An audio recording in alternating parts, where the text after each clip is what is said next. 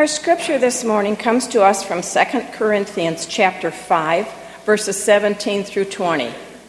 So if anyone is in Christ, there is a new creation. Everything old has passed away. See, everything has become new. All this is from God, who reconciled us to himself through Christ and has given us the ministry of reconciliation. That is, in Christ, God was reconciling the world to himself not counting their trespasses against them, and entrusting the message of reconciliation to us. So we are ambassadors for Christ, since Christ or since God is making his appeal through us. We entreat you on behalf, behalf of Christ, be reconciled to God. The word of God for the people of God. Thanks be to God.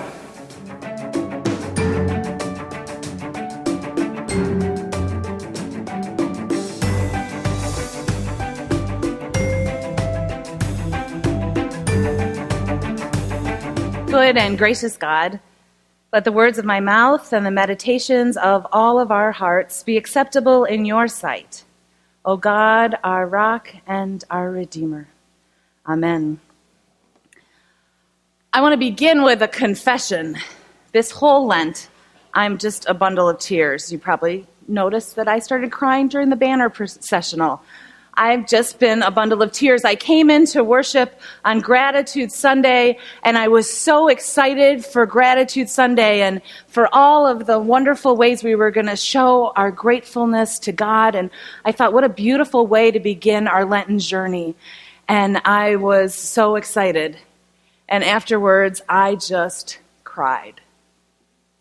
Because I realized that our Lent this season this year is focused on the future. And I'm not going to be a part of that. And as excited as I am about going to Orchard, I'm sad about leaving here. And so that was hard. But that doesn't mean that I'm not still excited about what God is doing here and how we are taking the time this season to say, what do you want to do through me, O oh God? My son Ben, who I had to beg to share this with you, by the way, said uh, to me that he has an assignment at school and um, he is supposed to create a how to book and write about something that he is an expert in to tell other people um, how to do something. Ben is writing a book on how to build a church. It's excited to see that even our kids are excited about building a church. Now, Ben doesn't know that his great great grandparents actually started a church. It's part of our family folklore, our, our story that we pass down. My great grandparents, uh, Frankie and John Mayo, started a church in the woods near their home. Uh, they did not have a Methodist church there, and so they started one in Roanoke, Virginia. And they began by uh, they would preach. My my uh, great grandfather had an exhorter's license, which was a, a lay preacher's license, and they would preach. And they um, eventually began a church, and it's still there today, Fairview United Methodist Church. And that's been a part of the story that's been passed down in our family. But I don't think that Ben gets what that story tells him. They had a passion for sharing the gospel. And that they had a passion for starting a church so that others would know the grace of Jesus Christ. And so they began that, not for themselves, but for those to come forward. I don't know how you can just sit and look at all the banners of the ministries here at this church and not cry, quite honestly. I think about, you know, three years, three and a half years ago, we celebrated our the 50th anniversary of the walk from our old church over on Church Street to here. And I think about the passion and the commitment that the people who made that choice to move to create something new. I think about that and I'm so moved by their commitment to the future.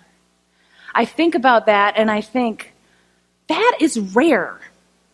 That is rare that people would say, I am not thinking about me and my connection and how I always imagined that I would be buried in this church or married in this church or all those things and my children would all down in this space. They said, no, this is a growing community.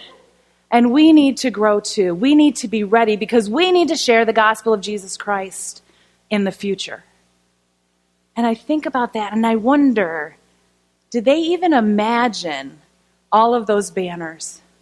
Did they even dream about all the ministries and all the ways that this church would be impacting lives for Jesus Christ? I think they did. I think they did imagine that. I think that's why they made this walk so that our impact in the world will be even greater than they could dream. That we would be serving Christ for years and years and years to come. And that's what we're talking about now, this Lenten season. We're asking ourselves again, oh God, what do you want to do through me? Because we have a commitment to the future. We can't imagine, or maybe we can, what kind of ministries will come forth as we continue to expand. We can dream, and I bet our dreams will just be far surpassed. When you're in that time of transition between, it's a very weird place to be, especially knowing since January, it's just been weird. But it's making me take stock and thinking about the things that are different in my own life now than were five years ago. How I've been impacted, how I've grown as a pastor, as a mom, as a person because of the ministry of this church. One of the things that I take with me is your ability to believe in what God will do. I see this in the way that you put your emphasis on children and youth, the way that you ensure that kids are knowing Jesus, that they're learning both to be good disciples and to serve others. I see it in the way that all of you, so many people came out last night for our spaghetti dinner, and so many people worked at the spaghetti dinner to make sure that our kids will have a powerful, impactful experience in the city of Detroit this summer as they change lives and as they do just what you've dreamed for them. I see it in the way that you care for one another, in the way that you embrace each other, in the way that you walk side by side one another through tragedy, through devastation, through difficult time, and I am moved. Because, see, you have shown me what the body of Christ is. And I take that with me. And I am forever changed because of you. Now, I'm not going until June, so you have to stick with me until then. But I am going to take my weird place and I'm going to take advantage of it because it gives me the opportunity to tell you what God is doing in you People don't always respond, but you do. You take seriously that prayer, Oh God, what do you want to do through me? And you are building a new creation here in Clarkston. And it's powerful. And I want to make sure that you know the lives that you have touched and the impact that you have made. And so today we're going to have some people share with you in word, not in, they're not going to have to talk. because I know what it's like to have to talk and cry. Um, but they're going to share with you how you've touched their lives because this is all part of the story and it's part of the way that we build for the future.